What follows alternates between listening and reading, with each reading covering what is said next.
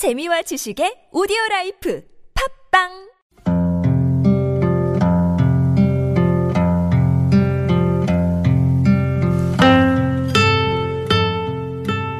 가슴에 담아온 작은 목소리.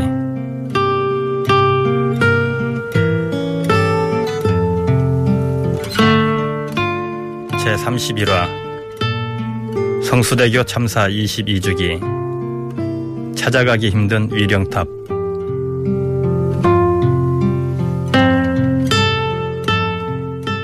안녕하십니까 가슴에 담아온 작은 목소리 김영우입니다.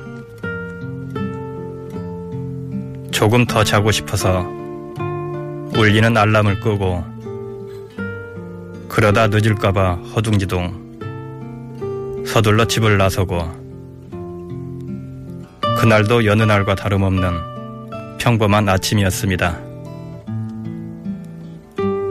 여느 날처럼 한강을 건너다가 전혀 생각지도 못했던 엄청난 사고가 일어나기 전까지는 말입니다.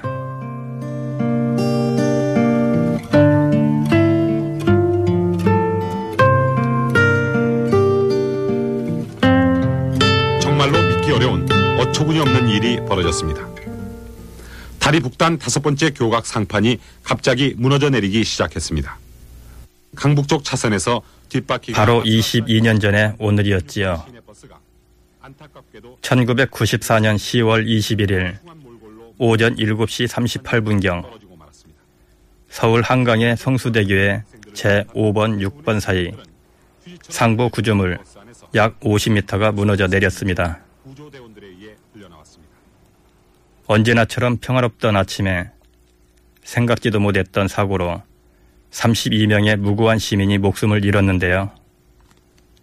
당시 사고 차량 중 한 승합차에는 제49주년 경찰의 날을 맞아 표창을 받기 위해 이동하던 의경들이 타고 있었습니다. 그중 한 사람인 강준식 씨는 그때의 일을 생생하게 기억하고 있었습니다. 전날 비도 오고 저희가 야간 근무를 해가지고 이제 아침에 다들 약간 좀 늦잠을 자는 막 부랴부랴 막 일어나서 막 급하게 막 가던 길이었었거든요.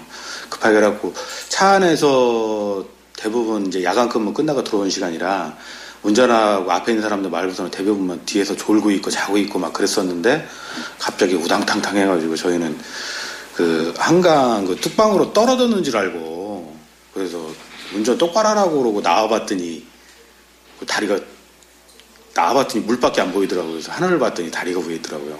저희도 무지 황당했죠. 그때 당시에는. 이게 뭔가 싶은 게. 강준식 씨와 동료들은 자신들도 사고를 당했지만 다른 사고 피해자들의 구조 작업을 헌신적으로 도왔는데요. 당시 트라우마에 대한 사후 조치는 전혀 이루어지지 않았다고 합니다. 지금까지도 사고의 후유증이 고스란히 남아있는데도 말이죠. 한 명은 지금도 이제 웬만하면 다리 안 건너가고 그리고 건너가게 되면 최대한 좀 빨리 건너가려고 하고 그리고 이제 다리에서 차가 막혀서 서 있으면 마음이 좀 급해진대요. 그리고 아파트를 안 산대요. 아파트를 안 산대요. 아파트를. 예, 그래서 아파트를 안 산다 그러더라고요. 그 친구는 키도 크고 등치도 진짜 좋거든요.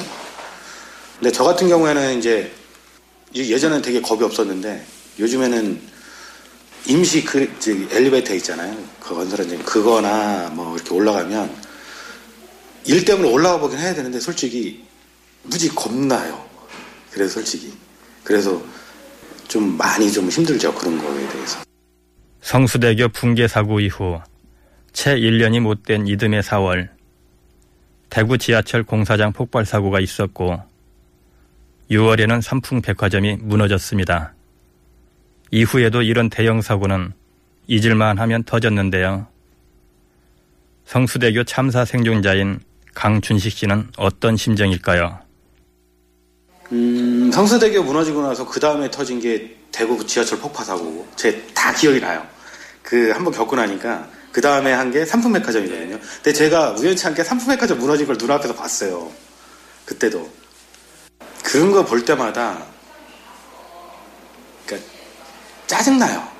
이거 이제 뭐 많다 보니까 그냥 짜증이 나는 거예요. 강준식 씨를 만나러 가기 전 저희 제작진은 성수대교 일영탑을 먼저 찾아갔습니다.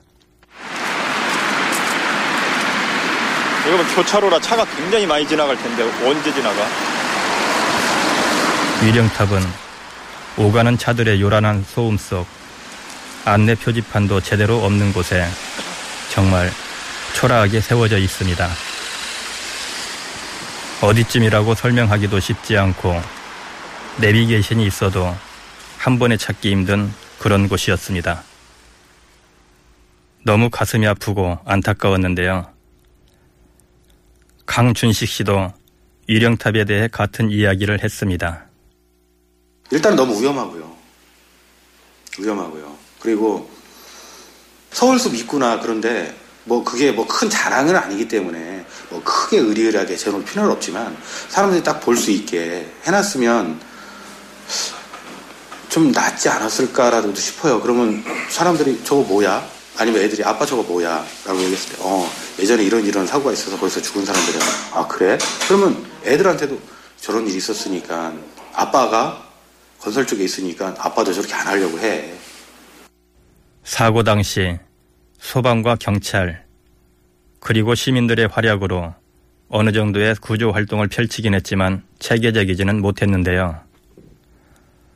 성수대교 참사 이후 그나마 달라진 것 중 하나는 시민들의 안전과 생명을 지키기 위해서 그전에는 없던 한강순환 구조대가 만들어진 것입니다. 한강순환 구조대 중 여의도 순환 구조대 윤진욱 지대장의 이야기입니다. 성수대교가 붕괴되고 난 이후죠. 그렇죠. 94년도에 이제 성수대교가 붕괴가 됐고 95년도에 그 순환구조법이 개정이 돼가지고 그 순환구조 업무가 소방에 넘어왔습니다. 넘어와가지고 그렇죠. 어느 정도 계기가 됐죠. 큰 계기가 됐죠. 네. 윤진욱 지대장도 성수대교 붕괴 사고 당시를 잘 기억하고 있었습니다. 당시는 강서소방서 상황실에 근무했다고 하는데요. 시민들의 신고 전화를 받고도 상상할 수 없는 일이었기에 한 번의 사태를 인식하기가 어려웠다고 합니다. 이 도저히 상상할 수 없는 사고가 발생했기 때문에 한 번에 인식을 못했어요. 그러니까 맨 처음에 성수대교에 뭐 금이 갔다, 뭐 구멍이 났다, 무너졌다 막 이렇게 들어오는데 우리 그 수업하는 직원도 어 그게 가능한 일이라고 생각을 못했던 일이기 때문에 맨 처음에 차를 한대 보내다가 그 무너졌다는 거 우리 차가 도착한 다음에 아 다리가 붕괴가 됐다는 거 도착한 다음에 알았어요. 현재 한강에는 반포, 뚝섬, 여의도 세 개의 순환 구조대가 사고 발생 주요 구간인 성산대교에서 잠실대교 간 약 19km의 구간을 4분 이내에 도착할 수 있도록 편제돼 있습니다. 한 개 팀에 6명씩 3교대로 24시간씩 근무하고 있는데요. 윤진욱 지대장은 장비나 인원이 확충된다면 좀 더 신속하고 효율적으로 인명 구조를 할 수 있을 것 같다고 합니다. 직원들끼리는 그런 얘기를 합니다. 만약에 다리가 붕괴되었을 경우 또 다리가 붕괴돼가지고 철교 같은 게 붕괴돼가지고 지하철 같은 것들이 같이 낙하가 됐을 경우에 우리가 과연 어떻게 대처를 해야 될 것이냐 그런 것에 대한 어떤 고민은 많이 하고 있습니다.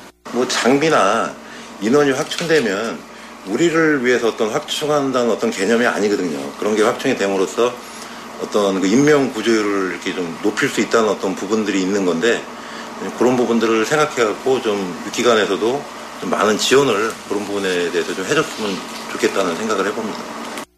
그렇다면 성수대교 붕괴 사고 이후 22년이 지난 지금 안전의식은 얼마나 나아졌을까요? 부끄럽지만 전혀 나아진 것이 없다는 서울시립대 토목공학과 이수곤 교수의 뼈아픈 지적입니다. 지금도 뭐, 뭐 달라진 거 저는 별로 없다고 봐요. 세월호 성수대교 나고 나서 나아지건 나타났는데 크게 나아질 않았어요. 그때 반짝. 그런 재난 안전에 대한 거를 국민 운동으로 해결해야 돼, 이거는요. 이거는 5천만 국민이 재난에 참여할 수 있도록 시스템을 만드는 거예요. 그래도 다행인 것은 우리 시민들, 우리 국민들의 의식만큼은 조금씩 변화되고 있다는 것입니다. 성수대교 참사 당시 20대였던 강춘식 씨는 현재 40대. 의경 전역 후 지금까지 건설업에 종사하고 있는데요.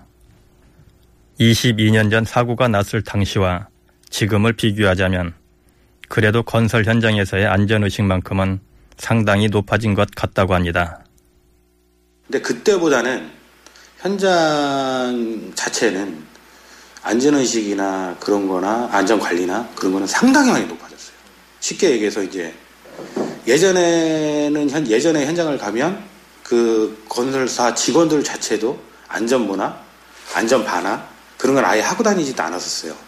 그냥 안전모도 그냥 뭐 필요하면 쓰고 어디서 점검 나온다면 쓰고 그리고 안 쓰고 그냥 대충 다니고 그냥 모자 쓰고 다니고 그랬었는데 지금은 그런 것도 없고 안전모 특히 안전모는 꼭 써야 되고 뭐 그런 거 보면은 그런 거는 현장 안에서의 그 안전 관리는 상당히 좋아졌어요. 또 한강 순환 구조대에서는 성수대교 참사 이후 이 같은 사고에 대비해 시민들을 대상으로 안전 교육을 실시하고 있다고 합니다. 유치원 다니는 아이들부터 어른들까지 한 해 평균 3, 400명 정도 안전 교육을 받으러 오는데요. 지난 세월호 참사 이후 3, 4천 명으로 그 인원이 폭발적으로 증가했다고 합니다. 특히 성인들은 개별적으로 필요성을 인식하고 자발적으로 교육을 받는 경우도 많다고 합니다. 여의도 순환구조대의 윤진옥 지대장의 말입니다. 사실 이런 데 오면서 교육받음으로서의 아는 것도 중요하지만 한번 와봄으로 인해서 어떤 경각심을 가질 수가 있거든요. 아, 사고가 날 수가 있구나. 어떤 경각심을 가질 수 있는 그런 부분들이 되게 중요하죠. 우리가 그냥 무심코 지나가는 어떤 그런 사고들.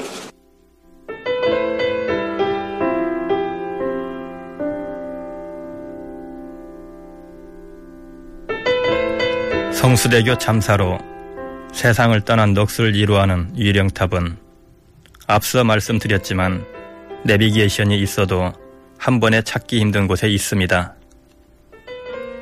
그리고 주차장은 화물차들의 불법 주차를 막기 위해 대형 화분으로 입구가 막혀 있어서 사전에 관할구청에 연락을 해야만 개방이 되는 상황입니다. 주차장에서 유령탑으로 가기 위해서는 횡단보도를 건너야 하는데 신호등이 따로 있는 게 아니라 위험할 수밖에 없습니다. 그나마 관할구청에서 이런 불편에 대해 관심을 가지고 있다고 하니 앞으로 점차 개선이 되었으면 하는 바람입니다. 비록 유령탑을 찾는 것이 다소 불편하지만 그렇다고 외면할 것이 아니라 일부러라도 더 찾아가 보는 것이 그날의 참사가 주는 교훈이 아닐까요? 성수대교 참사 희생자 유령탑의 주소는 서울 성동구 성수동 1가 685에 571입니다. 가슴에 담아온 작은 목소리 제31화 성수대교 참사 22주기 찾아가기 힘든 위령탑 지금까지 김영호였습니다.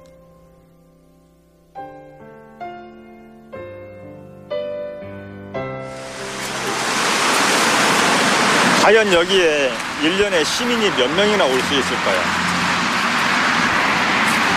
진짜 여기 안타깝게 돌아가신 유가족분들만 겨우겨우 찾아올 정도로 돼 있네요. 양쪽으로 도로가 차가 계속 교차로 나오는 상황이 돼서 교차로 한가운데 있는데 어떻게 차를 주차하고 오냐고 여기를. 여기는 새도 없게 생겼어요. 이렇게 시끄러운데 차들로. 그저 차 소리만 들리네요. 처음에 여기가 주차장이라고 피디님이 얘기했을 때 화분이 지금 셋, 여섯, 열한 개가 앞을 가로막혀 있어서 못 들어오게 막아놓은 줄 알았더니 본 주차장은 성수대교 유령탑 참배객을 위한 주차장입니다. 라고 써있네요. 오다가 갑자기 꺾어져야 돼. 이걸 라디오 방송으로 어떻게 설명을 해줘야 돼? 설명할 수가 없는데, 이거는.